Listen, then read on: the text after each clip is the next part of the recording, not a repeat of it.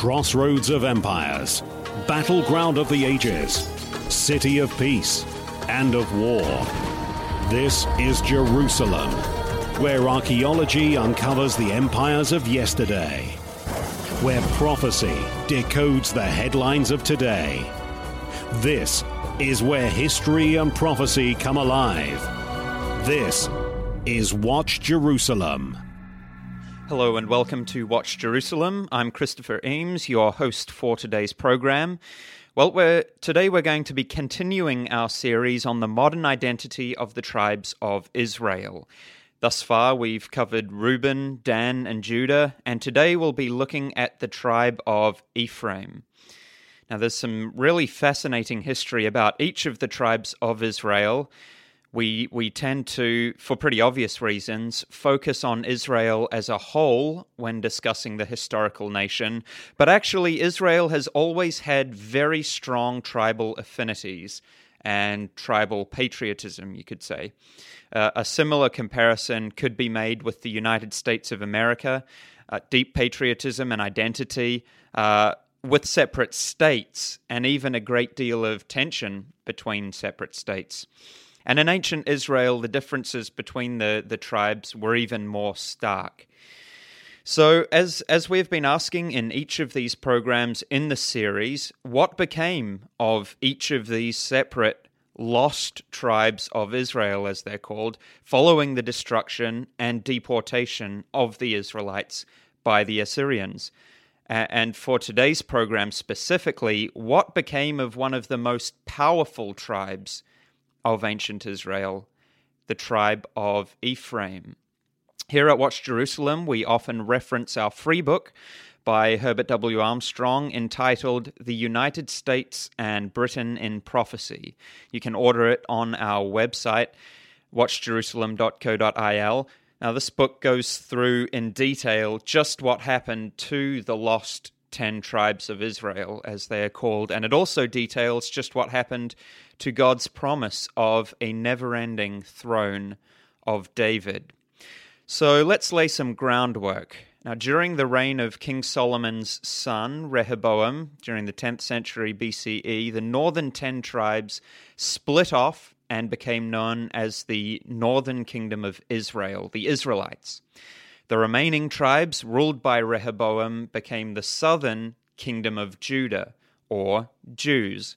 So while all the tribes can be referred to collectively as Israelites, only those of the kingdom of Judah can be called Jews, or a short short form of the tribal name Judah. Now, most people don't realize this, assuming that all Israelites are Jews. But in, in actual fact, the first use of the, the term Jews in the Bible is in a passage of scripture describing the Jews and the Israelites fighting against each other. So we have our two kingdoms here the northern ten tribes and the southern tribe of Judah. The southern kingdom was primarily made up of Judah, but it did contain at least a significant portion of the tribe of Benjamin and of the tribe of Simeon. Now, during the late 700s BCE, the 10 tribe nation of Israel, the northern kingdom of Israel, was taken captive by Assyria, and they became lost to world view. Now, these people became known as, we've said, the lost ten tribes. And man has speculated for centuries, even millennia, you could say, about where these people went. Some even wondered if the, the Maori people in New Zealand, my country of origin, perhaps they were remnants of the lost ten tribes. Now, of course, this isn't true, but but we we have here our lost ten tribes as they became known, and the Bible describes their deportation by the Assyrians up as far as northern Iran, and then the record in the book of Kings stops. Now, the Jews, on the other hand, they continued to rule in the Holy Land up until the early 500s BCE, and at that point they were conquered by the Babylonians, and they also were deported in large numbers uh, many who remained in the land fled to Egypt, but the Jews did retain their identity, though, in the diaspora. And the Bible describes that many eventually returned to Judah in the days of Zerubbabel, Ezra, and Nehemiah. We've got the building of the wall. Their story continued to play out through the Hellenic period, the Maccabean period, Roman period, etc. So the identity of the Jews, of the tribe of Judah, is clearly known to the world. Modern day Israel, the, the Jewish state in the Middle East, is representative of this tribe, then, the tribe of Judah specifically. And you can check out our podcast from a few weeks ago, uh, maybe more like a month ago, dedicated exclusively to this tribe. But again, what of the other lost 10 tribes? Who were deported uh, a couple of centuries earlier. And what about my favorite tribe, if I can have such a thing, Ephraim? The clear answer about what happened to Ephraim can be found in numerous Bible prophecies paired together with secular history.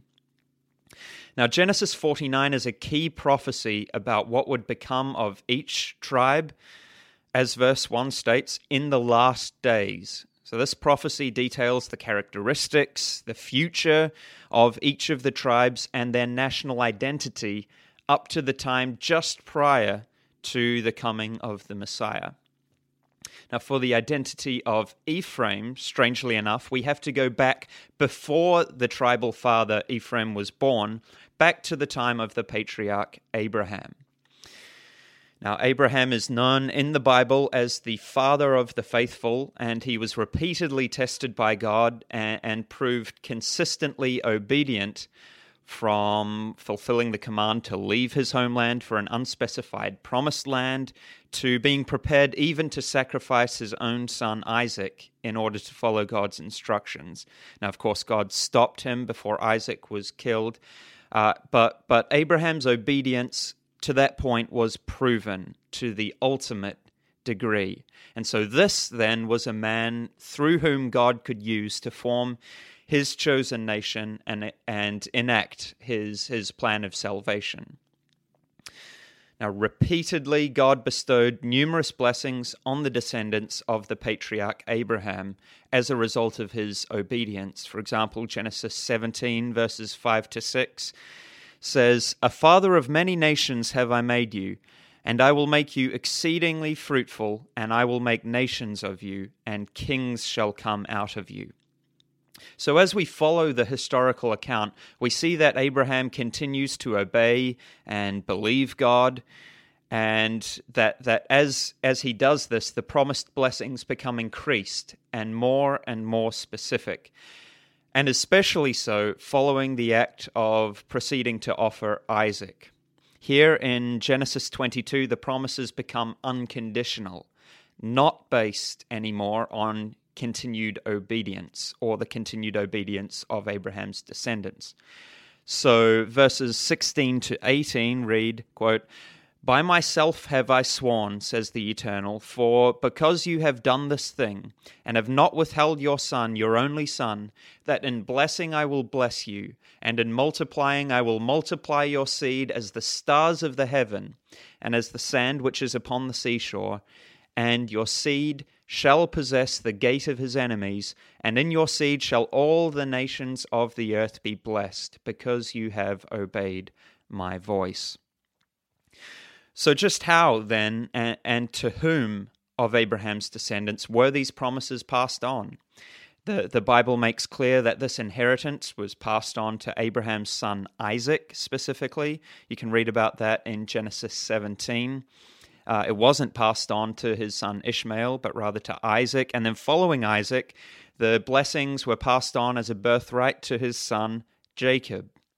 And you can read about that in Genesis 25 and chapter 27. Now, the, the following is part of those blessings conferred by Isaac on Jacob. Quote, God give you the dew of heaven and the fatness of the earth and plenty of corn and wine. Let people serve you and nations bow down to you. Be Lord over your brethren, and let, my mo- let thy mother's sons bow down to you. Cursed be everyone that curses you, and blessed be he that blesses you. End of quote. So thus, Jacob's descendants would be blessed with abundant, uh, we read about abundant farmland, crops, livestock, and, and God further blesses Jacob in Genesis 35, verse 11, which reads, And God said unto him, I am God Almighty, be fruitful and multiply. A nation and a company of nations shall be of you, and kings shall come out of thy loins. So here we see two distinct things descending from Jacob one great nation and another great company or commonwealth of nations. So, more on this further down. Now, Jacob, of course, had his name changed to Israel, and he was the father of the 12 sons, each a progenitor of the 12 tribes who together formed the Israelites. Now, these tribes received various individual blessings as described in the Genesis 49 prophecy, specifically for the last days. But again, the primary birthright blessings were delivered by Jacob to only one of those sons, or through only one of those sons. Now, Reuben was Jacob's firstborn through his first wife, Leah. But Genesis 49 explains that Reuben relinquished that birthright after a, a, pretty egregious sexual act. And, and as such, the birthright was transferred to the firstborn son of Jacob's second wife, Rachel, his son Joseph. Now, at the end of Jacob's life, he gathered Joseph and Joseph's two sons, Ephraim and Manasseh. So, okay, here we get into Ephraim and and Jacob proceeded to transfer the birthright blessings on these two boys.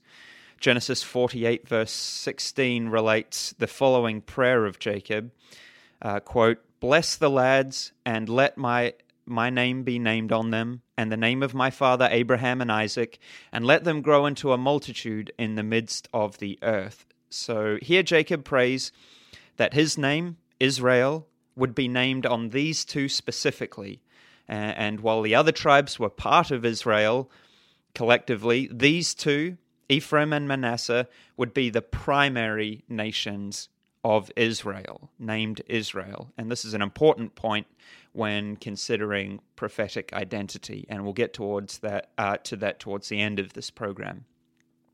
Now remember that God promised Jacob specifically the blessing of a nation and a company of nations descending from him. And this comes up again in Genesis 48. This would be fulfilled specifically through Ephraim and Manasseh.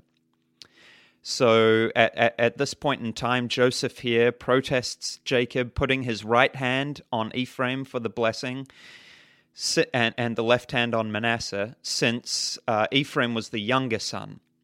Joseph knew it should be uh, Manasseh under the right hand. But Jacob replied in verse 19 as follows I know it, my son, I know it. He, Manasseh, also shall become a people, and he also shall be great. But truly his younger brother, Ephraim, shall be greater than he, and his seed shall become a multitude of nations. So we have here the, the genesis of a great nation, singular, Manasseh, and a multitude or company or, or commonwealth of nations, Ephraim. But the fulfillment of these incredible blessings uh, that had been promised to Abraham, Isaac, and to Jacob, and now passed on to Ephraim and Manasseh, would not be bestowed right away. We know the ensuing account of the, the Israelites' sojourn in Egypt, then we have the Exodus and, and the, the judges period, and finally the kingdom of Israel was established under the kings Saul, David, and Solomon. And this was the chance. This was the chance that the tribes of Israel, and specifically Ephraim and Manasseh, had to inherit their blessings. and following the, the breakup of the Israelites during the reign of Rehoboam, the northern kingdom of Israel was led primarily by the tribe of Ephraim. Jeroboam, its first king, was an Ephraimite. But, but the Bible tells us that unlike the southern kingdom of Judah, every single king of the northern kingdom of Israel was rebellious. And God, God couldn't bestow these Abrahamic blessings on Israel at that time. And so, as such, the northern kingdom of Israel was, was eventually punished for these sins and, and conquered by Assyria um, from, from 721 to 718 BCE, and the, the Israelites were deported. Second Kings 17 traces their deportation up as far, as we said, up as far as northern Iran before they disappear from general view. So, because of the, the disobedience of the ancient Israelites, the blessings of Abraham couldn't be given while these two tribes were living in the land of Israel. And in fact, they were to be withheld for a prophesied total of 2,520 years. 2,520 years. Now, why this timeline? Now, uh, Leviticus 26 is the blessings and cursings chapter, blessings and curses chapter, and it and and it can, contains the prophetic timeline for withholding the blessings of Abraham should disobedience occur. And as we have stated, because of Abraham's obedience, the receiving of the promises was unconditional, but the timing of that reception was conditional. So these these these blessings would be given no matter what, but the timing was conditional. And Leviticus 26 states that if the Israelites rebelled, God would punish them for their sins seven times. Seven times is repeatedly used in this passage. And this refers to the severity of punishment. But as Mr. Armstrong uh, wrote about in full in the United States and Britain and Prophecy, it also refers to the duration of punishment. A time, prophetically and, and in, biblically, is a 360 day year. The, there are 360 days in a Hebrew year. And seven times equals 2,520 days. Further, the Bible repeatedly affirms a day for a year principle. For example, the rebellious Israelites wandered 40 years in the wilderness to match the 40 days that, that the rebellious spies spent scouting the promised land. Uh, Ezekiel 4 is another mention of this day for a year principle in action. So, applying this to Leviticus 26, we have a prophesied withholding of blessings for 2,520 years. And, and looking at it retrospectively, this becomes even more plain, and we'll, we'll go through that. So, Israel was conquered and taken into captivity from 721 to 718 BCE. And 2,520 years later brings us to the turning of the century into the 1800s. And what do we see at this point in time. Two nations, in particular, made up of a related people, suddenly skyrocket into world power and dominance. A singular great nation and a company, a commonwealth, an empire, really, of nations the United States, Manasseh, and the British Commonwealth, led by Great Britain, Ephraim. I'll quote here from Mr. Armstrong's book, The United States and Britain and Prophecy. This is page 132. He writes, so, beginning AD one, uh, uh, AD 1800 to 1803, after 2,520 years, God did cause the birthright nations, and them only, to become suddenly the recipients of such national wealth greatness and power as no nation or empire ever before had acquired. Together, they, the British and the Americans, descendants of only one original tribe, Joseph, came into possession of more than two thirds, almost three fourths, of all the cultivated resources and wealth of the whole world. It sounds incredible, Mr. Armstrong continues. All other nations combined shared between them only little more than a fourth of the world's wealth. And that includes the nations descended from other tribes of Israel. It includes such na- nations as Germany, Italy, Russia, China, all other nations on the whole earth. He continues The most amazing fact of all history is the sudden skyrocketing from virtual obscurity of two nations to the most fabulous wealth and economic power ever possessed by any people. Britain became Great Britain. A gigantic, stupendously wealthy commonwealth of nations, the United States, the greatest nation of history. End of quote. So it was right at this moment, 2,520 years later, right at this moment in the prophetic time frame, that the newly formed United States of America, the tribe of Manasseh, made the Louisiana purchase. They acquired 53 million acres for the paltry $15 million sum, and, and this doubled the size of the US territory. Uh, the the British Empire also at this time dramatically increased and expanded in power, becoming the largest empire, the largest company of nations, you could say, that the world had ever seen, controlling a full quarter of the world's land area and a quarter of the world's population. And further attesting to the accuracy of the biblical prophecies and blessings, the, the land that was inherited by America and the British Empire is the finest land in the world for, for farming, for growing crops, for raising livestock. Think of the rolling plains, the ranches and, and fertile fields of America, Canada, South Africa, the, the rural farms of England, New Zealand, and, and, and Ireland. The, the, the prophecies also stated the innumerable populations that these peoples would become. And, and that too has been fulfilled in these last days, in this end time. That these prophecies stated specifically that, that Ephraim and Manasseh would control the gates of their enemies. So, is it any accident that Britain and America, at this point in time, came to control all the sea gates of the world, literally the gates of their enemies? and there were the, there were further blessings. To that point in time, the the 19th century, technology had never really developed at any significant rate. Horses were still a primary mode of transportation, and, and plows were still driven by oxen. But suddenly, the, the Industrial Revolution began, led by Britain and America, Ephraim and Manasseh, and from merely the 19th to 20th centuries, these two leading nations brought the world from the horse and buggy age to the space age.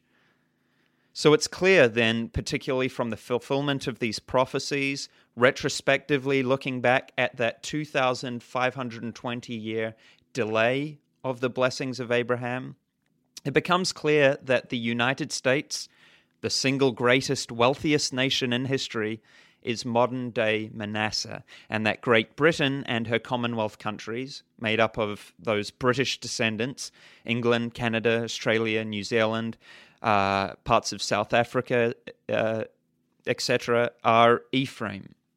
And both these tribes have, as prophesied, come to influence the lives of just about everyone on earth.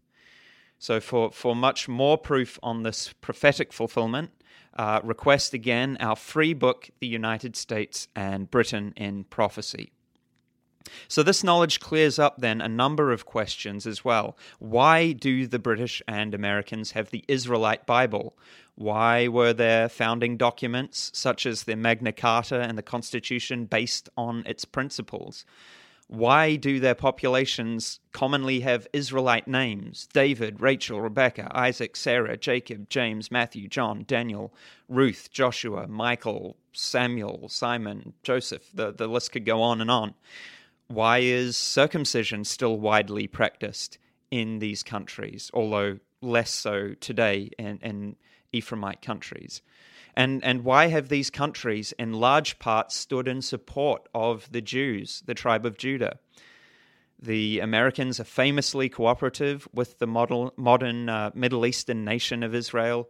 Britain has been as well. They, they conquered the Holy Land from the Turks in 1917. And there was the famous British Balfour Declaration, and the Brit- and Britain then turned the nation over to Jewish control in 1948. So of course these are these nations are tribal brothers: America, Britain, Israel, and the Middle East. Ephraim, Manasseh, and Judah, tribal brothers. But how did these tribes of Israel, Ephraim and Manasseh, Ephraim specifically for this program, how did they end up in these countries, in these modern countries? Though the biblical history goes as far as the deportation into Iran, Bible prophecy does have more to say about where these nations would end up, as does secular history. We'll take a short break there then before looking at the migration of the tribe of Ephraim, as well as other specific, fulfilled and yet to be fulfilled prophecies about the tribe of Ephraim.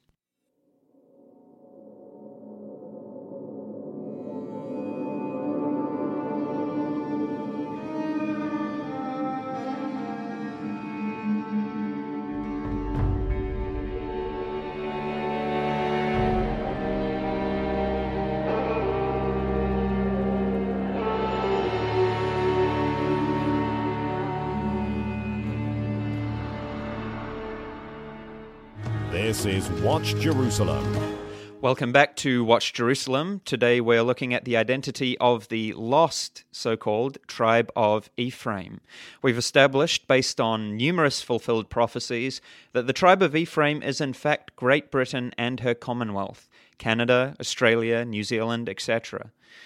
We've looked at the detailed fulfillment of the bestowal of the Abrahamic blessings, Ephraim's destiny, as an end time company or commonwealth of nations, and even the specific timeline for which these prophecies would occur the 2520 year timeline. Now, does, does the Bible have anything specific to say about the future location of Ephraim, where the tribe would end up following their deport, uh, deportation by the Assyrians?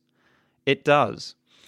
Uh, multiple scriptures make mention of the end time uh, of of end time Israel among the isles. Isaiah 49 verse 12 affirms that they would largely be found northwest of Palestine. Uh, Jeremiah 31 verse 8 states that the, the deported Israelites would end up in the countries to the north, in the coasts, and at the ends of the earth i.e., the, the Commonwealth nations such as South Africa, Australia, New Zealand. Uh, so, so, what territory then is located primarily in the northwest of the Holy Land, with coasts, isles, and control of dominions at the end of the earth? It is, of course, we have Western Europe and Scandinavia, the locations of much of the other tribes, and most particularly the British Isles, the home of Ephraim. So, this then is where the Israelites ended up. And we don't have time to go into detail about the secular history here. You can, you can listen to more of that on our podcast about the tribe of Reuben. But this migration can be traced in the, the movements up into Europe of the Cimmerians and the Celtic people. The Israelites migrated up along with the Assyrians into the European continent. The, the Assyrians always the, the, the long-time Israelite foe, are now the modern day nation of Germany. And you can read more proof of that on, on our website, watchjerusalem.co.il. And it's interesting that many of these once captive Israelites, the English, the Dutch, the Danes, the Norwegians, the Swedes, they still retain a language link to their captors, the Germanic language. Now, God said to Abraham, quote, In Isaac shall your seed be called. And what is the historic name for the descendants of Ephraim or Isaac's sons? Saxons. The, the name Anglo Saxon is connected to the term Isaac's sons. So we have a lot of uh, little markers like that that we can trace. And uh, uh, and again, our program on Reuben has more detail that, that we just don't have time to get into on this program. So the singular tribe of Joseph remained together in the British Isles, Manasseh and Ephraim, until it split apart into the two Manasseh departing for the New World of America, and Ephraim remaining in the land, as well as colonizing areas of the British Empire. And we'll go into more detail into that split in our future program on the tribe of Manasseh. So we look now at the Genesis 49 prophecy, last day's prophecy of the tribe of Joseph, Ephraim and Manasseh. Now, verse 22 begins Joseph is a fruitful bough, even a fruitful bough by a well, whose branches run over the wall. End quote. So this, this verse, verse 22, paints the tribe of Joseph as a colonizing people who would reach far beyond their natural uh, national borders. And certainly the people of Ephraim primarily have been the greatest colonizing power in history.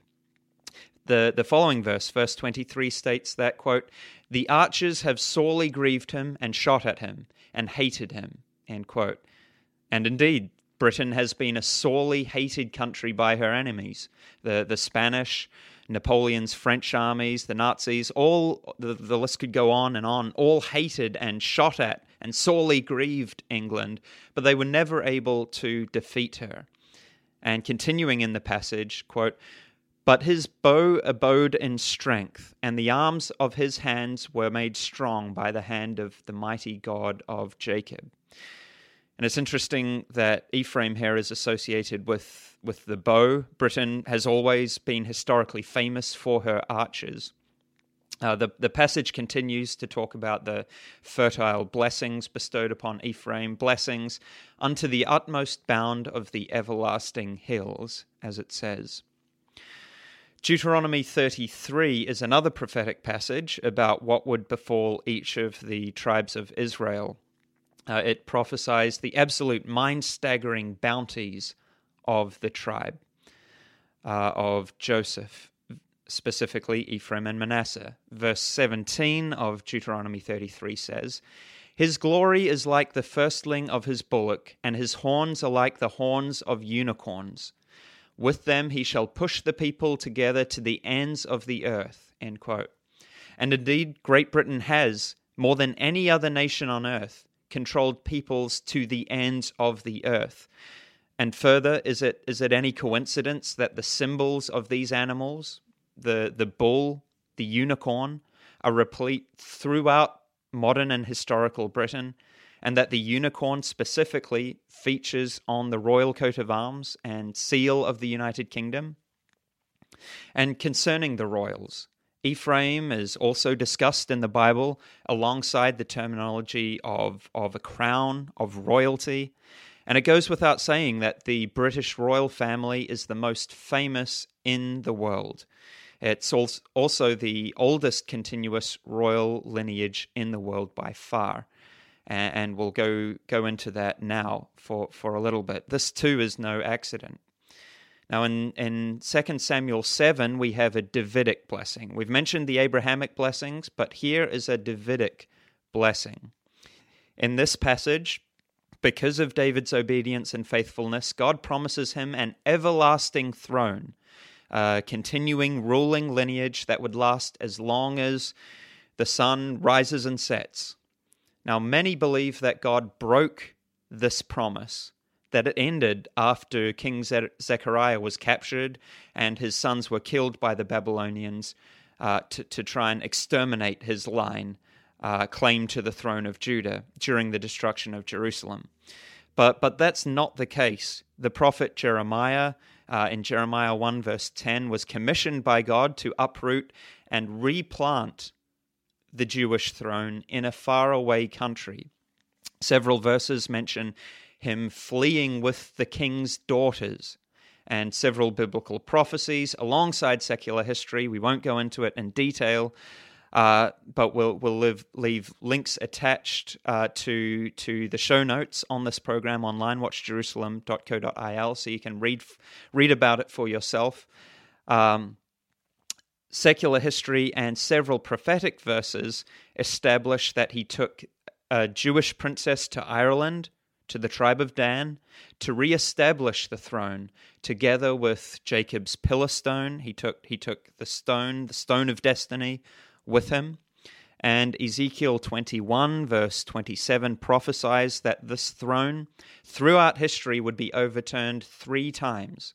First from Israel to Ireland. The second overturn we witness is from Ireland to Scotland. And then the third historic overturn has been from Scotland to England, where it continues on uh, in the reign, or continued on into the reign of the world's most famous monarch, Queen Elizabeth II.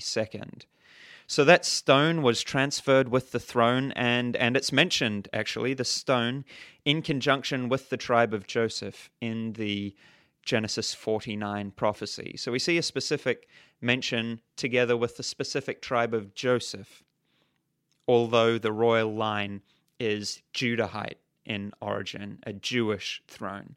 So, again, you can read more about all of this in our linked article entitled God Promised David an Everlasting Throne What Happened to It? And the story doesn't stop with Queen Elizabeth II because two years ago, the throne dramatically changed hands. And while the Windsor family continues to reign over the tribe of Ephraim, they no longer are the rightful owners of the throne of David. Stewardship of that throne has, again shown by many, uh, by numerous prophecies, completely changed. And this is the necessary prophetic final step in order for it to be given to the soon coming Messiah. So you can read uh, more about that in our free book, again linked on our website, The New Throne of David. Ideally, it'd be best for, for you to order free uh, free of charge again the both the United States and Britain in Prophecy to, to read that first, followed by the New Throne of David, uh, and that'll give you the full history and prophecy of not just the United States and Britain, but also the throne of David It'll take you right up to the present day and the future rulership by the Messiah. Now, Ephraim was prophesied to lose the throne as well as the stone of destiny. Both those items are mentioned in Hosea 3, verse 4. And Hosea is a, is a book of the Bible that speaks almost exclusively to Ephraim, to Great Britain, to the British Commonwealth. Now, the royal family already shamefully gave up the Stone of Destiny that, that occurred in 1996, the end of 1996. They gave up this, this, this item, uh, an item that earlier generations would have fought and died for. And it's interesting that uh, Prince Andrew represented the royal family in handing over the stone.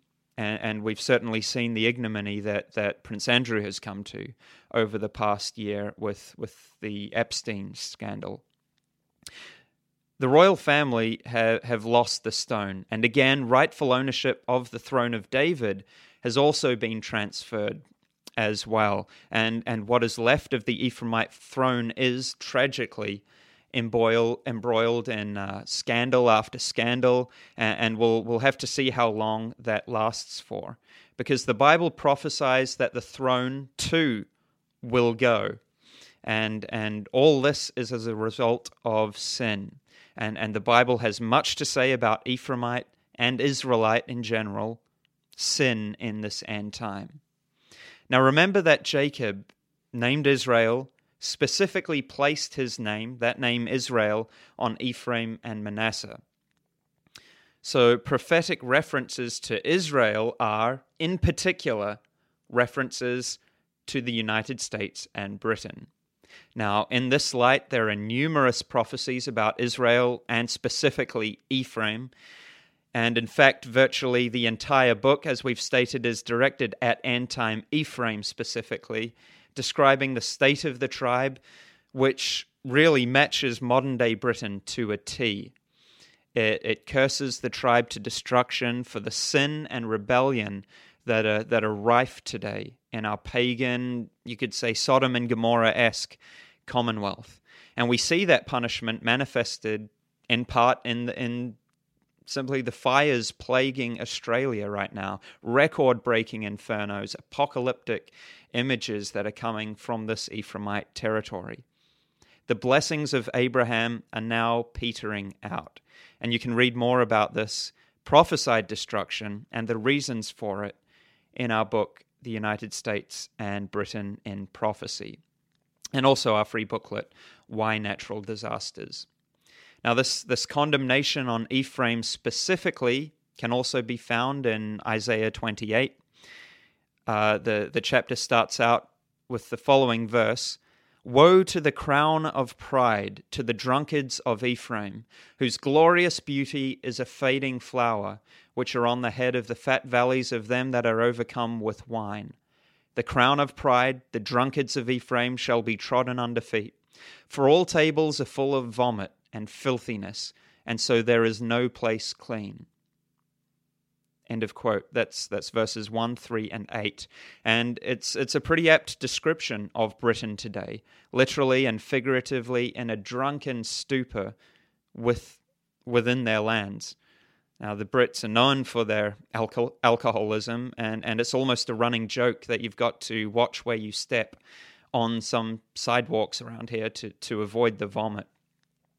Now, there's an interesting verse slightly further down in this Isaiah 28 passage, verse 11. It reads, For with strange lips and another tongue will he speak to this people. End quote. So, does God speak to Ephraim in Hebrew anymore?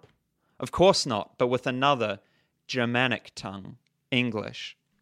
There are just so many Bible prophecies about Ephraim that we could go through, references to modern day England, Great Britain.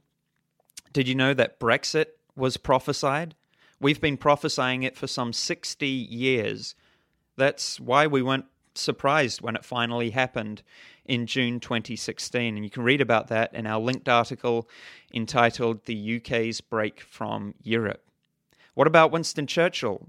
Do, do you know Winston Churchill's place in Bible prophecy?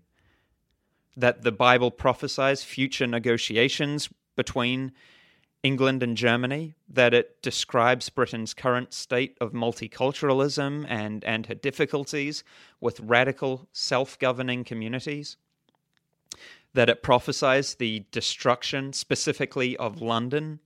The Bible repeatedly affirms that it is an end time book, and so it shouldn't be surprising for it to reference major end time nations such as Great Britain, and also one of the most significant end time cities, London.